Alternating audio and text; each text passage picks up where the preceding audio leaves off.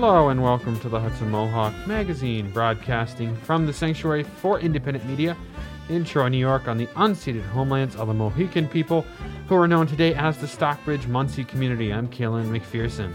And I'm David Moore. Today on the Hudson Mohawk Magazine, we begin with Mark Dunlea's conversation with Peter LaVenia, co chair of the Green Party of New York and associate political science professor at SUNY Oneonta.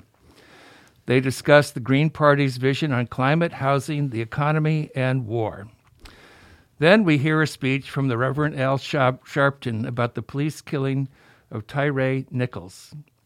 Later on, Bria Barthel meets with Carol Roberts, head of the Troy Public Library Young People's Services. We will hear about three kids' books for Black History Month. After that, Renee Powell of the Troy NAACP joins us to talk about Black History Month and planned programming. Finally, how does motherhood shape poetry? Stay listening to hear Tom Francis discuss this question with Jill Craman, a writer, artist, and educator. But first, here are the headlines. The Times Union reports that the former State Department of Transportation inspector, who's a member of the state stretch limousine passenger safety task force, has asked Albany County District Attorney David Soares to open a criminal probe into the New York's oversight prestige limousine and the unsolicited Saratoga limousine service that owned the 30 foot four stretch Ford Excursion involved in the 2018 Schoharie crash that killed 20 people. A similar request was made four years ago. Right before Shelters of Saratoga withdrew its bid to build a 24 hour drop in center for homeless people, its executive director and board president endured days of threats of physical violence and personal lawsuits, the Times Union reports. Opposition to the project, which was to have been located in a former senior, center, senior citizen center, was led by parents of students at the nearby Saratoga Central Catholic School. Several other sites have also been blocked by local residents. Congressman Paul Tonko will bring Capital Area Labor Force Labor Federation Director Mark Emanatian as his guest for the 2023 State of the Union address. Emanatian co- credits his uh, invitation to various food drives the Labor Federation has organized in recent years. Rensselaer County will recognize the service and dedication of volunteer firefighters and volunteer ambulance company members by offering a 10% county property tax exemption. Governor Hochul has vetoed a bill that would have allowed wrongful death lawsuits to include claims for emotional damage, a change that could have led to much bigger payouts for fatal accidents and deadly medical errors. Upstate transit officials are calling for a dedicated source of funding for mass transit systems outside of the Metropolitan Transportation Authority's service area. Upstate transit officials believe a dedicated spending plan is necessary in order to meet the ongoing challenges of recovering from the COVID pandemic and transitioning to more renewable forms of energy for fleets around the state. That's it for the headlines. For those just tuning in, you're listening to the Hudson Mohawk Magazine listener supported radio that builds community in Troy and the surrounding capital region through broad grassroots participation. Our content is produced by volunteers. To learn how you can contribute, go to mediasanctuary.org, email us at hmm at mediasanctuary.org, or Call 518 272 2390. Moving right along to our first segment Are peaceful solutions available between the U.S., Russia, and China? Peter LaVenia discusses diplomatic solutions, a Green New Deal, and other matters with Mark Dunlea. We're joined by Peter LaVenia as the uh, co chair of the Green Party of, of New York State. Uh, I'll mention he's also uh, assistant professor of political science at uh, SUNY uh, Oneonta. So we thought he would be good to give sort of a green perspective on the President Biden's annual State of the Union address that's taking place on uh, February uh, 7th. Uh, certainly, the expectation is, is that President Biden will talk, you know, about the war with uh, in the Ukraine and with Russia and shooting down balloons with China, offer an olive branch to the Republicans now that they have control of the House. And you expect them, I think most of the political pundits, what will he say about whether or not he's going to run for reelection?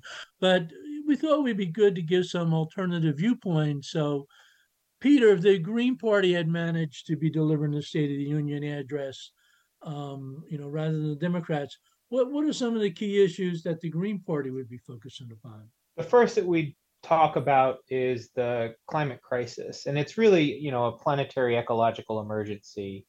Biden wants to pat himself on the back for the Inflation Redu- Reduction Act but this is something that the Greens talked about last year. Uh, it doesn't go far enough, and it gives major concessions to oil and gas industries in terms of drilling and new leases, and doesn't really uh, prevent uh, a lot of the environmental damage that's being done to frontline communities. We need to transition now to 100% renewable, uh, not in 15 years, not in 20 years. Um, Biden's approach is, is far too slow. Um, and so we really need to talk about climate really, really, really fast and and and move towards a renewable energy economy. And that's what a green president would talk about first. We'd also obviously talk about the economy. Um, we need to uh, deal with the fact that people are struggling. You know, uh, Biden's going to come out and say, "Oh, the economy is wonderful, and uh, you know, unemployment's down uh, as far as it's been since 1969." Uh, uh, but people are still dealing with the effects of inflation on basic goods, right? Uh, they're still dealing with struggling to get by in most areas in terms of housing costs, uh, childcare costs, healthcare costs. Um, we need a real Green New Deal uh, to put people back to work, work and to transition uh, the economy, uh, give them living wage jobs. We need to talk about healthcare. Biden's going to talk about uh, the COVID 19 emergency going away in May. Um, but what he's not going to talk about is how expensive all of those life-saving drugs and vaccines are going to be for many people afterwards, how expensive healthcare is. We saw during uh, the, the COVID crisis, which is still ongoing, that government healthcare can and does work. Um, we want single payer universal coverage. Biden's not going to talk about that. Uh, we also want Biden to talk about gun violence. I mean, this is ongoing. He needs to declare a national emergency on that. Um, Biden needs to declare a climate emergency, right? Um, he needs to uh, move to federally de, uh, federally legalize marijuana, right? I mean, this is something people have been clamoring for as well. These are things that a, a green president would talk about. Um, same thing with education, right? We need free college education for all. Uh, get rid of that debt, not this twenty thousand that's being held up in the courts. Now, one of the big issues in many states, but certainly New York, has has been the issue of uh, housing and affordable housing. Uh, it certainly has been driving a homeless crisis, which has uh, become sort of the symbolic, at least for the Republicans, to, to really make it a crime type of issue because so many people, you know, out on the streets.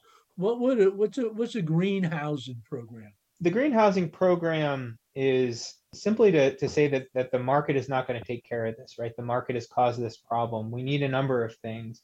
Um, one, I think, you know, the what's floating around in New York State, and even Governor Hochul has talked about it, is the fact that we need more housing units, and that's true. Um, but we need social housing. You know, this is something that they have in other countries, especially in Europe, um, where people of all incomes um, can actually have units in uh, public housing right? And it can look many many different things. It might be apartments in New York City. Um, it might be you know uh, single or or dual family houses upstate. Um, but we need inexpensive uh, houses that don't have costs that, that, that rise with gentrification. We need to build them, um, and and we need to do that publicly. You know, I think that the granny flat kind of conversation that went on, uh, the accessory dwelling unit conversation, I think that's a smart conversation to have. Um, and I think that that needs to happen as well. We also need rent control um, in places like New York City where rents are just uh, you know uh, sky high and, and skyrocketing. Um, we know that uh, you know landlords are keeping uh, housing units off the market. Um, they have to be forced to uh, to rent those out to people, um, especially because they're uh, they're low cost public housing or rent controlled housing units. Um, so it's it's a multi multi pronged, multifaceted approach um, that brings brings the public into it and begins to democratize access to housing rather than what I think Governor Hochul and President Biden want, which is to simply kind of throw the door open to developers. Um, and and and that isn't going to really solve the problem that we see here in New York State. I, I know the Greens are support. I believe it's COIL, the uh, Just COIL's eviction law. Yes. To Albany, City of Albany has passed, but it's not yet been passed at the state level. But let's switch to foreign policy for just a moment. Obviously, the war in Ukraine continues. Greens are a peace party. I know in the peace community there's difference of opinions on how to respond to the Russian invasion. But uh, you know, looking at this proxy war with with Russia, looking at uh, seems to be the desire to go to some type of military confrontation with with China, shooting down their weather balloons or whatever mm-hmm. they were. What what's the Greens peace agenda? Um, look, the Green Peace agenda hasn't changed. We are a party of peace and nonviolence, uh, and we believe in diplomacy uh, before stoking the fires of war. Um, we believe that the U.S. military budget, which is now over $800 billion, needs to be radically slashed. We need to uh, bring the troops home from uh, from overseas uh, and redirect that money to social programs. Um, the U.S. is an imperialist country. We have military bases uh, in, in, in in every continent. Um, we have over 750 to 1,000 bases, depending how you count it overseas. You know, we are the premier threat to the world, right? you know, when it concerns Ukraine or or China, yeah, the the peace community can be divided, but I think what we can agree on is that um, the United States should be on the phone. President Biden should be on the phone with Vladimir Putin and talking about a peaceful solution to that conflict. We should also, uh, you know, not be stoking the fires of war there by simply pouring more and more weaponry into it. Um, we should be talking about how do we end this without more lives lost. And I think the same thing with China. You know, we are inter, intertwined with China in terms of our economy, um, and and we do not want China and Russia are both nuclear powers. This kind of conflict is very dangerous, um, and and we don't need to be playing this kind of brinksmanship game. We need diplomacy. We need to talk. We need to figure out where we can meet uh, on these issues without without fighting and and ramping up nationalism and military spending. So I'm going to ask you a two part question and give you 90 seconds. One is your college professor. What are students, you know, looking for um, these days. And then second, in terms of the politics, United States Congress, very partisan polarization between the Democrats and Republicans as the two major corporate parties. How do the Greens think, you know, democracy and, and political parties should, you know, expand the United States? And I, you know, teach a number of students um, introductory courses in American government, and every semester you know, students are hungry to learn about government, but uh, having conversations with them, uh, they don't feel that there's any access to it for regular people like them, or especially young people. You know, they're worried about the climate crisis. They're worried about the student debt crisis. Um, students want access to government. They want uh, a democratized access to government. They know that the government um, is dominated by corporations and by the wealthy and by older people. Um, so, so you know, I, I think a lot, you know, a lot of people say, "Oh, students are tuned out; they don't vote." I don't think that's, you know, uh, that's really true of, of what they want out of politics. They're just very disillusioned, like a lot of the rest of the country. But they want uh, a more open democracy, and they and they're worried seconds. about the environmental problems. Um, you know, in terms of of the government, you know, we want uh, single we want single payer healthcare. We want we want public uh, financing of elections. We want proportional representation. Um, this polarization is really polarization between uh, parties about how best to um, dominate and exploit American workers and the environment, um, because that's who funds the Democrats and Republicans. Um, we need more voices and choices, and, and the Greens are for expanding access and getting money out of politics. Peter LaVenia, Green Party of New York, gpny.org, nationally gp.org. This has been Mark Dunlea, is involved the Green Party, should say, uh, for the Hudson Mohawk magazine. If you want to learn more about single payer health care, affordable housing, diplomatic solutions, and other matters, go to the Green Party websites to explore their platform and action plans. On Saturday, January 28, 2023, HMM roaming labor correspondent Willie Terry went to an online webinar of the National Action Network. In this part four of this labor segment, we hear Reverend Al Sharpton, the president and founder of the National Action Network, talk about the police killing of Tyre Nichols in Memphis, Tennessee.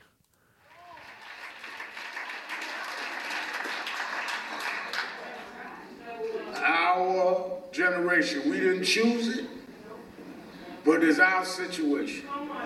Policing and voting has been the assignments that we have. And we keep trying to run away from it. But we're going to have to deal with this. And the only way to deal with it is we got to have federal law and enforce it. They're getting ready to have, in a few months, everybody going to start talking about 24 and the Senate races and the Congress up. Going to set the stage now. That 24, you have to deal with our voting rights and our police rights, or we going to be organizing all over this country to put people in the Senate and the Congress that will vote us our federal rights. Ain't nothing more important than that. Let me tell you something, when they pulled Nichols over, they didn't know who he was. That's right. That could have been your child. Yes. That could have been you. This is a 39 year old man with a four year old son. Worked with his stepdaddy. Would come home every day for lunch. Mother would fix him lunch. This wasn't no thug. This wasn't no hoodlum. And even if it was, you don't have a right to beat him to death. You don't beat folks to death in other neighborhoods. And I believe if that had been a young white boy, them five black cops wouldn't have treated him like that.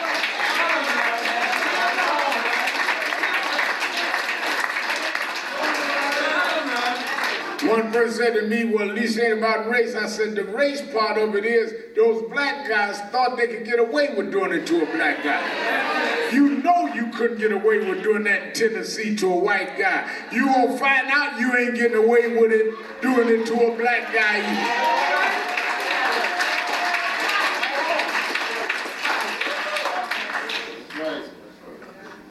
It is every, everywhere in the Bible. God calls people to operate in their time. Teach us, brother. Teach us.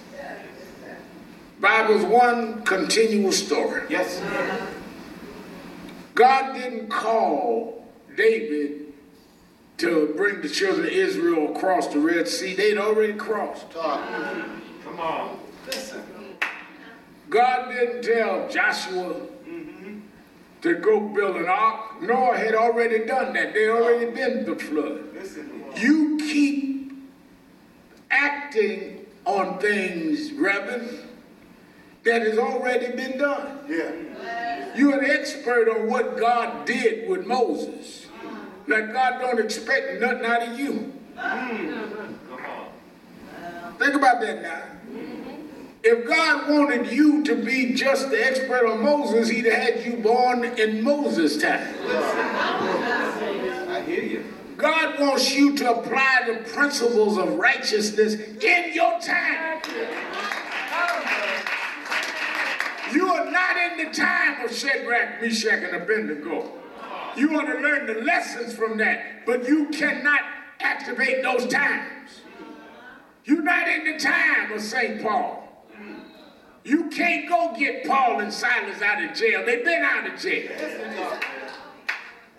You can't go get John on the island of Patmos. Well, But you can get George Floyd in Minneapolis. yeah, yeah. You can get Tyrese Nichols in Memphis. Yeah, yeah. Stand up for the challenges of your time or sit down and admit that you're too scared to stand up and be what God wants you to be.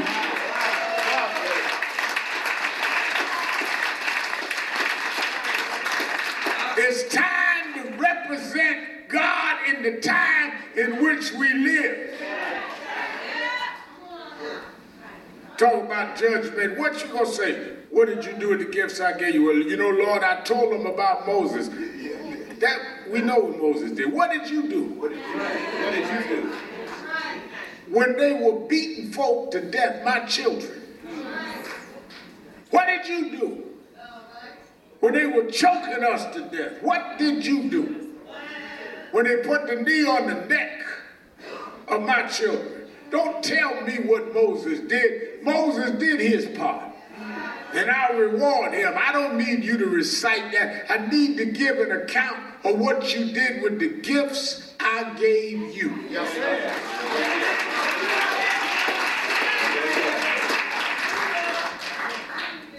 That's why I love that scripture, Esther where Esther was in the king's house. Yes, sir. I hear you. Her uncle Mordecai sent message saying that they are planning to kill our people. They're planning genocide on your people. And you have found favor somehow. Sometimes God will put you places that you didn't even plan or strategize. You find favor. Favor? You found favor in the king's house. Yes, sir. And I want you to know that they're plotting right now the genocide of your people. And I want you to go to king, to the king and tell him what they're planning. Tell him so you can save your people. Esther sent word back, I, I don't know we can do that because you can't break rank. You can't break protocol. You can't, I'm here because I'm a lovely looking mate. Yeah. And I can't go to the king. You can't be killed for doing that. I'm Like some of y'all get in these positions, in these corporate positions, in these political positions, and you forget why you there. And you all of a sudden follow a protocol. But protocol didn't get you hired. Protest got you hired.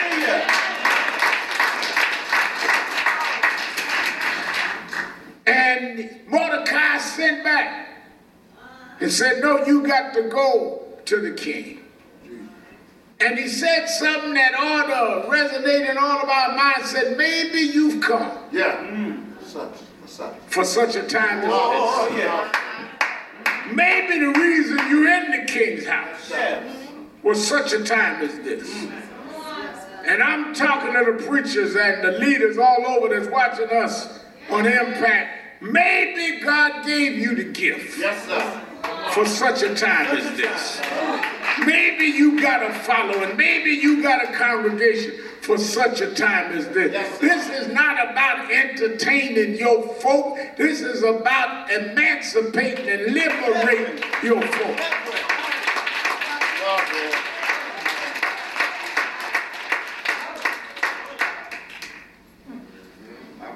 Esther sent word back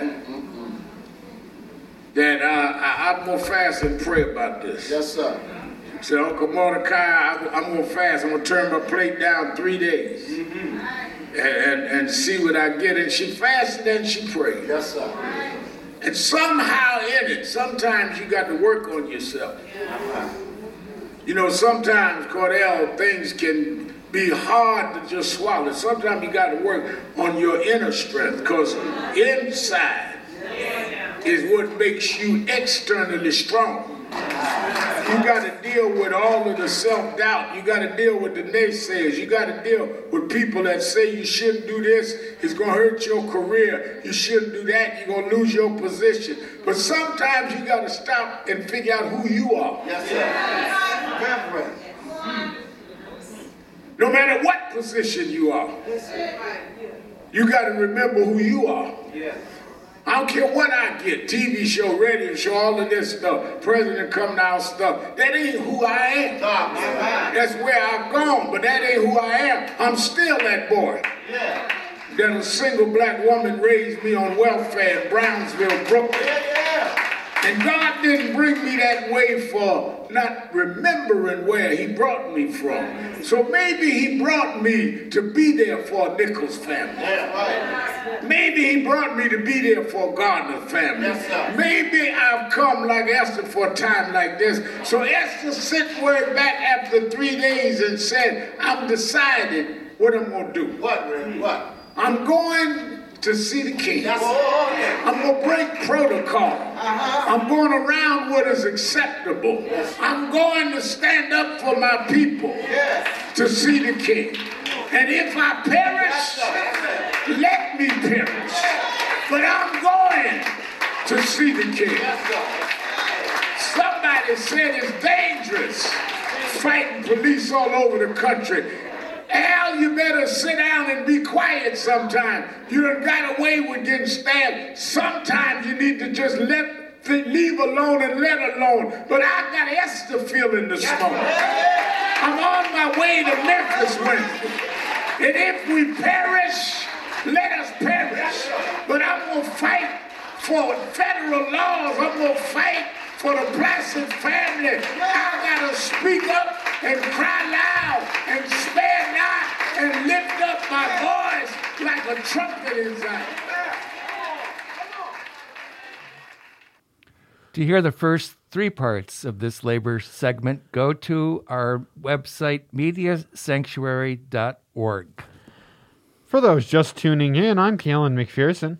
And I'm David Moore. You're listening to the Hudson Mohawk Magazine on the Hudson Mohawk Radio Network on WOOCLP 105.3 FM, Troy, WOOGLP 92.7 FM, Troy, WOOSLP 98.9 FM, Schenectady, and WOOALP 106.9 FM, Albany, and streaming online at mediasanctuary.org.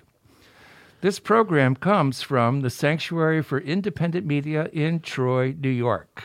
If you like what you hear, you can support this program by telling a friend. Find today's stories and more at mediasanctuary.org. Hey, you! Boogie Boogie Y'all and Nina, a story of Nina Simone, are the titles of three kids' books for Black History Month. We will hear Bria Barth- Barthel's informative discussion with Carol Roberts from the Troy Public Library. Carol also has a surprise about critters that suck. Literally. Listen up. Hi, this is Bria Barthel for Hudson Mohawk Magazine, and I'm back once again at Troy Public Ro- Library to talk with Carol Roberts, Young People's Services Librarian. Carol, welcome back to Hudson Mohawk Magazine. Hi, Bria. Great to be back. So good to have you here, and it looks like you've got some interesting books for us today, so take it away. Yeah, it's very hard to choose. I have some books uh, focusing on Black culture and history. And the first one I'd like to talk about is called Hey You An Empowering Celebration of Growing Up Black. And this is written by Dapo Adeola. And this focuses on the pride and struggle of growing up black. It's a very hopeful book and features work of 19 artists of color. And the message I would say is to aim high and remember those great black icons who came before, people like Maya Angelou, Stevie Wonder, or Usain Bolt. Um, this would be for ages four to eight. And I'll just show you some of some of the illustrations. They're very bright, bold, and colorful. It's uh, a reminder. It says, I hope that you know you are loved always, a love that started long before your birth, passed on in the very fabric of your being from generation to generation. And so it speaks to um, children's sense of community and their ancestors, which are depicted in different shades of blue. And it says, You stand on the shoulders of greatness. You share your magical melanin with countless generations of geniuses, creators, leaders, and great thinkers. Your potential is infinite. And what I like about it is each of the two page spreads, and this is a rather larger book, has lots of details that you might play I Spy or pointing to and having the kids talk about what they're seeing. Actually, I hadn't really thought about that, but that's true. There's a lot of components. And one is just showing what's inside a young girl's imagination everything from pianos to birds to soccer and robots and Paris and on and on. It's a great book, and as I said, it's uh, hopeful and inspirational. It looks like the next one is also very colorful and lovely. This is another picture book. It's called Boogie Boogie Y'all. It's by C.G. Esperanza. And this would be good for, I would say, just four to eight. And this is a story of urban culture from a child's perspective. the adults seem oblivious, but there's beautiful art to be seen in a lot of the graffiti um, that surround a lot of our urban places. And what's interesting about this particular book is that the words actually have a rhythm, and there's an audiobook version of the author reading the story, and he definitely um, he raps through the tale. And I'm not a rapper, but I would read a little, and maybe you can sense the beat in his words. Boogie boogie, y'all. The city boogied all day. Busy, busy, busy, till one kid stopped to say, Whoa, whoa, whoa, look at the art on the wall. Whoa, whoa, whoa, look at the art on the wall. Boogie. And even though a lot of the adults are oblivious, um, it seems, to the art, the art seems to jump off the page and embrace the community as a child moves through her journey of exploring um, this wonderful urban art form. One of the things I like about it as you're flipping the pages is that the words are sort of dancing around and have rhythms in how they're um, scrolling across the page. It's really beautiful artwork. It is. And then towards the middle of the book, there's a lovely full page spread. And they're showing art on a train, on the sides of a train. And it's beautiful and bright and um, very busy. So it's kind of a slice of life of uh, city culture. Great. And next we have the next book I'd like to talk about is called Nina, a story of Nina Simone. And this is a picture book biography which describes her early musical talent, which was evident even before she could walk and talk. And uh, it shifts from her musical promise to her interweaving of activism. And this is a book that would be suitable, I would say, for ages four to 10. And you can see in the book that Nina Simone was actually a stage name that was invented to keep her mother in the dark about the fact that she was performing in nightclubs as a young woman. And her mom was very religious, in fact, took her to church um, every Sunday, and her mother was actually a minister, and that's where she learned um, learned to sing and uh, learned to play. And her mother, of course, thought jazz was the devil's music, um, but her father would put her on his lap and teach her how to play jazz on the piano whenever her mom was not at home. But it's a beautiful story. Um, there are themes of segregation, and uh, one scene in particular that reminds me of the movie The Help, or I should say the book. But her mother was a maid. During the day, she worked for, of course, a white woman, and the children played together her daughter and um, her employer's son, who was white and at some point, it was decided that it was no longer acceptable for those two to play together. And so um, there's some sad moments. Um, you see the white only and colored only separations that occurred that you mostly think about, at least for me, in terms of like the 1960s and the civil rights movement. But a wonderful book, beautiful illustrations, and you really get a sense of who she was and this looks like it's for a slightly older audience. It's smaller font size. It's it's more words per page. What age group would you say this is for? I would still say it's for ages. I would say four to ten. If you look at some of the text, it says Eunice played until the sun rose. When she was thirsty, she ordered some milk. If the crowd was too loud, Eunice stopped playing, sipped her milk, and waited for quiet. She could wait all night if she had to. The milk was free. So it is pretty um, familiar language and vocabulary. Oh yes, I think it would, would be totally acceptable for for a four year old. That's uh, one of our new books that we have, and I would also like to talk about um, some fun nonfiction that we have. And this book is called Yuck, You Suck Poems about Animals That Sip, Slurp, Suck. And this is written by Jane Yolen and Heidi Stemple. I love how you always include something about nature or science or some aspect in your selection of books. Thank you so much. Well, yes, um, we have a lot more than, than stories, although stories are probably our bread and butter. I, I think, at least as human beings, um, that's how we relate to one another. So, this would be um, for ages 6 to 12, and this is actually a poetry book. Um, but these are these are animals that do the aforementioned um, sucking and slurping. And what I love about this too is that it rhymes, so that makes it easy for younger kids to to focus and pay attention. And what's also lovely about this book is it has what we call back matter, and in there is a glossary of sciency words that don't suck. and more about those suckers. So there's more information on each of the animals discussed. um, if you're interested. And it goes on to explain um, the anatomical terms for the body parts um, that actually do the sucking. And that's interesting you mentioned the glossary because as you were starting to open the book, I was thinking a table of contents. I'm not used to seeing a table of contents in a kid's book, but that also gives the adult working with them a chance to talk about how books are put together. Well, a lot of nonfiction actually would have a table of contents, uh, depending on on how um, complicate how complex it is. But here, let me just read you a little bit from one of the poems. This is called Pigeon's Evolutionary Beak, Flying Rat. I don't think so. Evolution's made Pigeon a pro. Compared to others of his kind, a better drinker you won't find. Most birds scoop, then tip back drips in tiny little bird like sips. Pigeon's brilliant bill is best at any avian drinking test. His beak works like a straw in cup, just stick it in, suck water up. And there you have an illustration of a pigeon leaning back against a fountain, um, sipping a cocktail with a small umbrella. So, a very realistic, natural pose. Yes.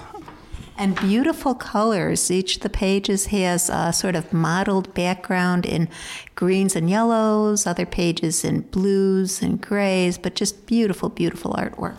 And what I also like about this is it has um, different types of literary elements. There's also an ode. It says an ode to the Ebrid moth and a honeybee haiku.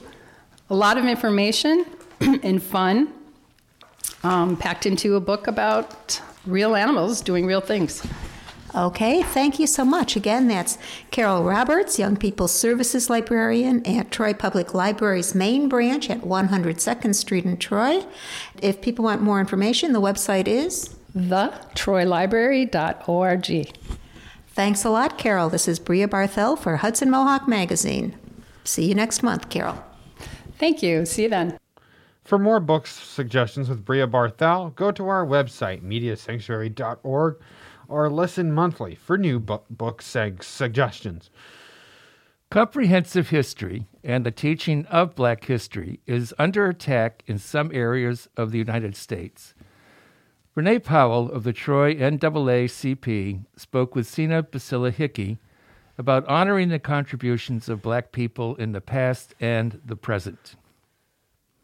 The National Association for the Advancement of Color People, the NAACP, is a civil rights organization in the United States formed in 1909. The goal was to advance justice for African Americans. NAACP continues to do significant work in the present day, and joining me now is Renee Powell, president of the Troy branch of the NAACP. Welcome back. Oh, thank you, Sina. Good to be here. February is, of course, Black History Month, the NAACP being a, an important part of that history. How is the Troy branch honoring this history this month? Well, February is Black History Month, but it's also uh, the Founders Month as well for the NAACP, and we will be celebrating the 114th year of the NAACP. And wow. so, what the Troy branch is doing uh, to honor uh, Black History Month is uh, we're hosting two events uh, and we're still in the process of solidifying the locations. We have the people, we have the idea. The issue is pinning down a location that will be appropriate and adequate to service the people that we intend to have showing. One of the events is a viewing of the movie Till. And I'm not sure if you're familiar with it, with the movie, but it's a heartbreaking real story about Emmett Till and uh, what happened to him as a result of an event that happened on August 28th in 1955. Uh, and what he did was he went into a candy store and he was falsely accused of whistling to a young white woman uh, at the at the counter in the grocery store, and um, she t- relayed this information to her husband and his half brother, and from that point, it was just a horror story. They abducted Till, tortured, and lynched him. And so it took 68 years for this story to be put in film so that everyone could hear and understand what really happened. Um, you know, through the years, you would hear stories about Emmett Till and, and what happened.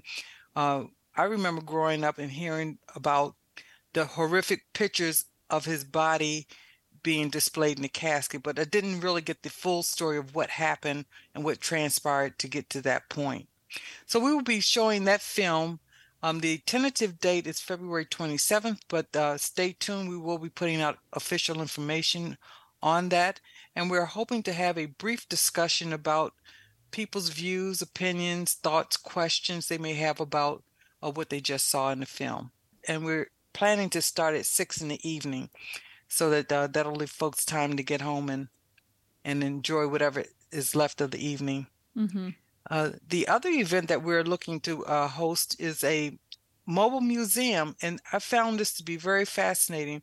We had this uh, a gentleman to exhibit during the Kwanzaa week. He his focus is on the history and contribution to the world of African descent people before slavery. And so his his exhibition is fabulous. And in his exhibition it includes information not only before slavery, but it also includes after slavery and some current day people of color who have done some significant things. Um, we're he's going to be a guest speaker, and again we're needing, trying to solidify the date. So being that February is the shortest month, it's hard to get a date um, for space that is available, and so that's what we're working on right now. We think we have a couple of possibilities. We just need to confirm those, and hopefully uh, by the end of this week, we'll have the news out of when uh, these two events will be taking place in honor of Black History Month. What are the reasons that February was chosen as the month for Black History? Uh, the reason of February being chosen was because of Carter G. Woodson, who was uh, one of the founders and one of the advocates for Black people during the early 1900s. And then they, you had the President's Weekend or days, birthdays during that time as well, specifically Abraham Lincoln.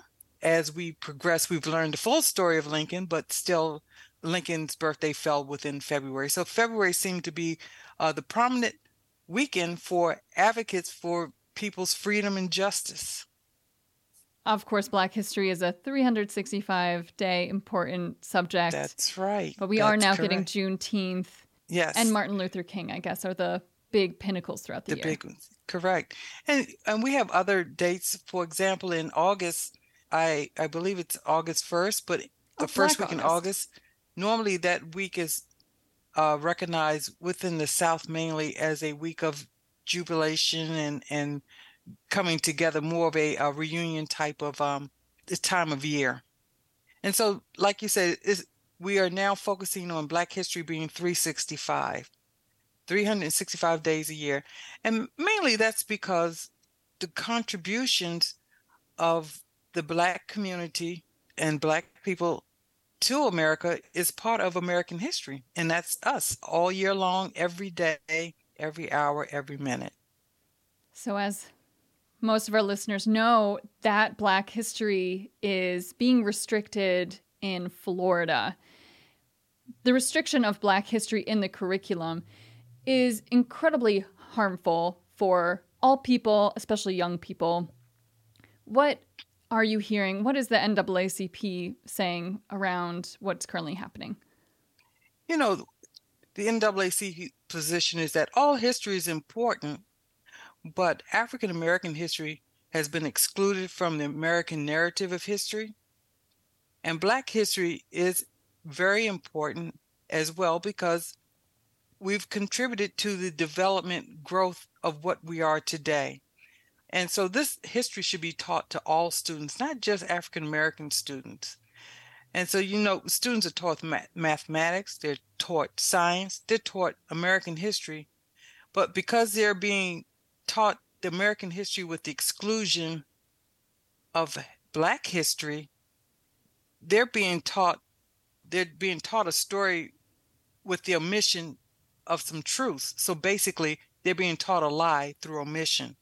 And so that's not a good thing. Why do we want to teach our youth, our you know, our people wrong information? That that's been a big issue concern, um, misinformation, disinformation uh, being provided to people. And when I say people, I'm talking people of the world, not just the United States, but uh, you know, everywhere. Uh, just providing a distorted narrative of what America is and how America came to be. What would you see as the most important way to educate oneself? Well, one way is to become a member of the NAACP. Um, another way is there are lots of books out here that contain a wealth of knowledge, and it goes beyond what we typically hear in presentations provided by media. So there are ways to delve deeper into um, Black history and the contributions, and uh, not only learning the surface stuff, but learning what was the true story behind us getting to that point. It would be very interesting to learn some of those things, but also um, go to your school board and demand that these things be included in the curriculum. And don't go alone. I'm quite sure that if you feel that way, there are other people in the community that feel that way as well. You know, come together. And again, NAACP will be here to help you come together and um, make your voice heard. Renee Powell, we really appreciate having you as a resource here in our community here in Troy with the Troy branch of NAACP. Thank you so much. For listeners who are interested in attending the film screening of Till and the mobile exhibition, where can they get more information? Uh, you can uh, check out our Facebook page, and it'll be NAACP Troy Branch on Facebook. And I do send out a group email, Troy, New York, NAACP at gmail.com.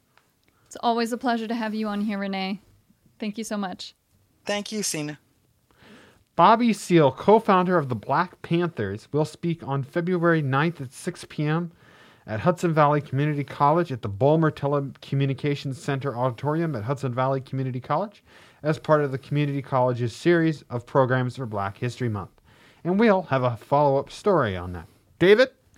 This week, Tom Francis speaks with Jill Crammond, a writer, artist, and educator.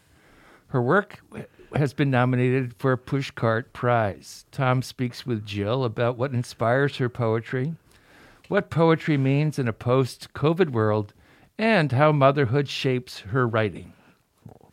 Jill Crammond is a writer, artist, and educator who began writing poetry when she was in college. Over the years, her poems have appeared in literary magazines and anthologies all over the country.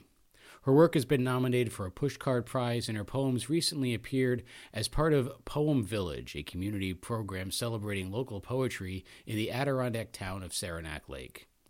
On September 28, 2022, Jill shared her October sonnet at the second Poetic License Albany reading at Art Associates Gallery. In our conversation, we talk about what inspired that poem, what poetry means in a post COVID world, and how motherhood shapes her writing. Sit with me a while in the kitchen at five o'clock sunset, splayed on the table, bleeding orange string and pulp, the full length of my dullest knife. Condolences to your hollow smile, your seeds, all that sprang from them. Stop trying so hard with your skeletons and spiders, your tombstones and witches. Terror is a lie. Your death, fake. A pulsing hand thrusting from the plastic skeleton's chest. Drunk pumpkin, let me introduce you to my father.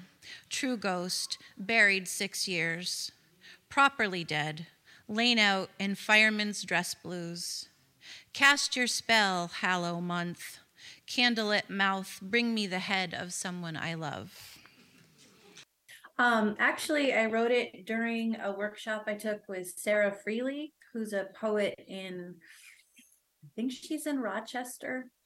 And it was during Zoom time, uh, pandemic time when we couldn't go anywhere. So there was a, a workshop on the sonnet, and the idea was to write about a month.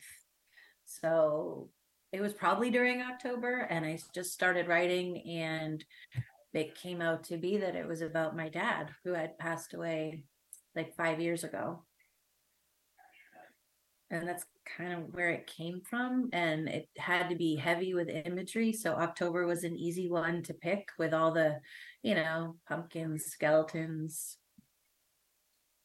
And it sort of naturally led to talking about someone that was dead.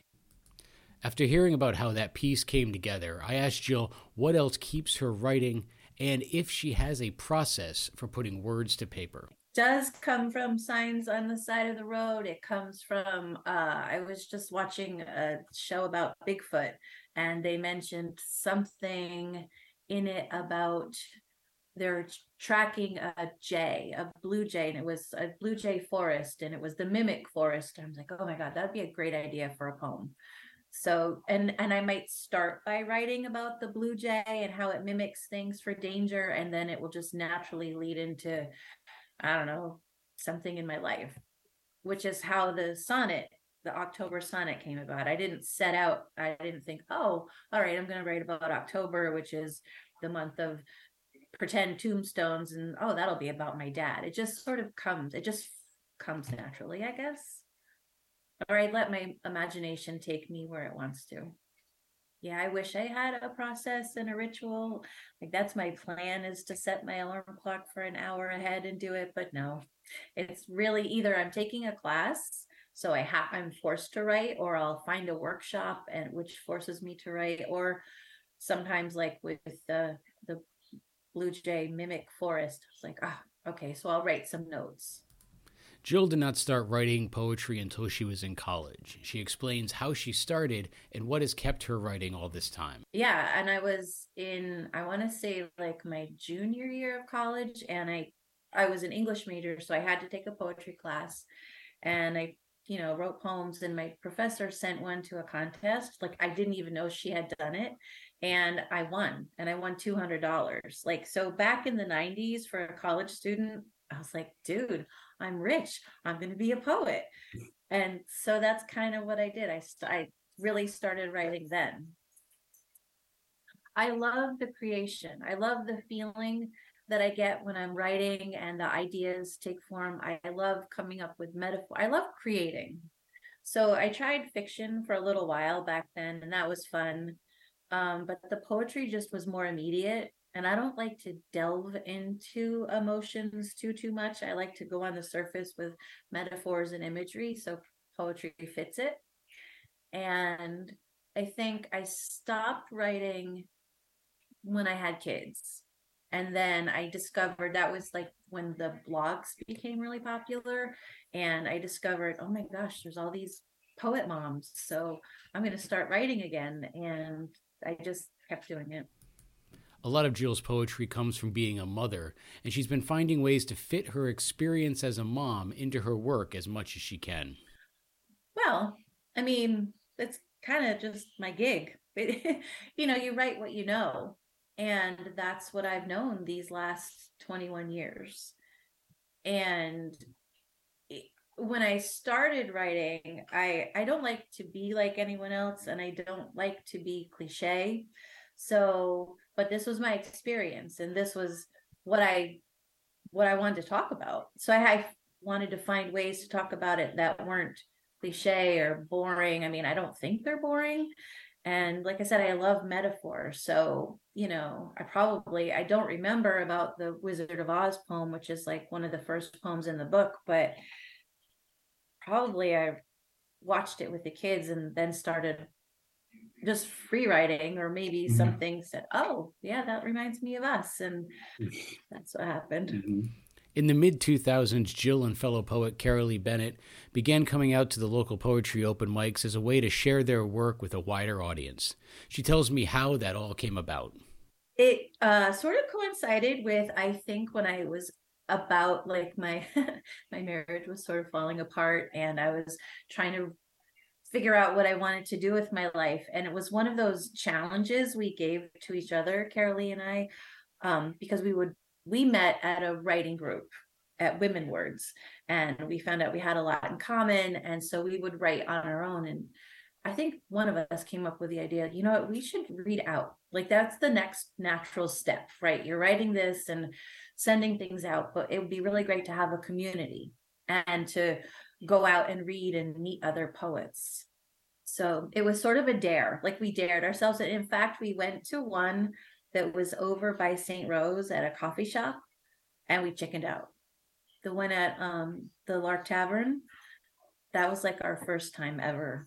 And it was, we just like, I swear, we were probably like pushing each other in the door. After that first open mic at the Lark Tavern, Jill and Carolee had been heavily involved in the local writing community, even serving as co presidents of the Hudson Valley Writers Guild. I wanted to know how the pandemic affected her writing and the workshop she attended online. She also tells me what she thinks of the power of poetry in a post COVID world.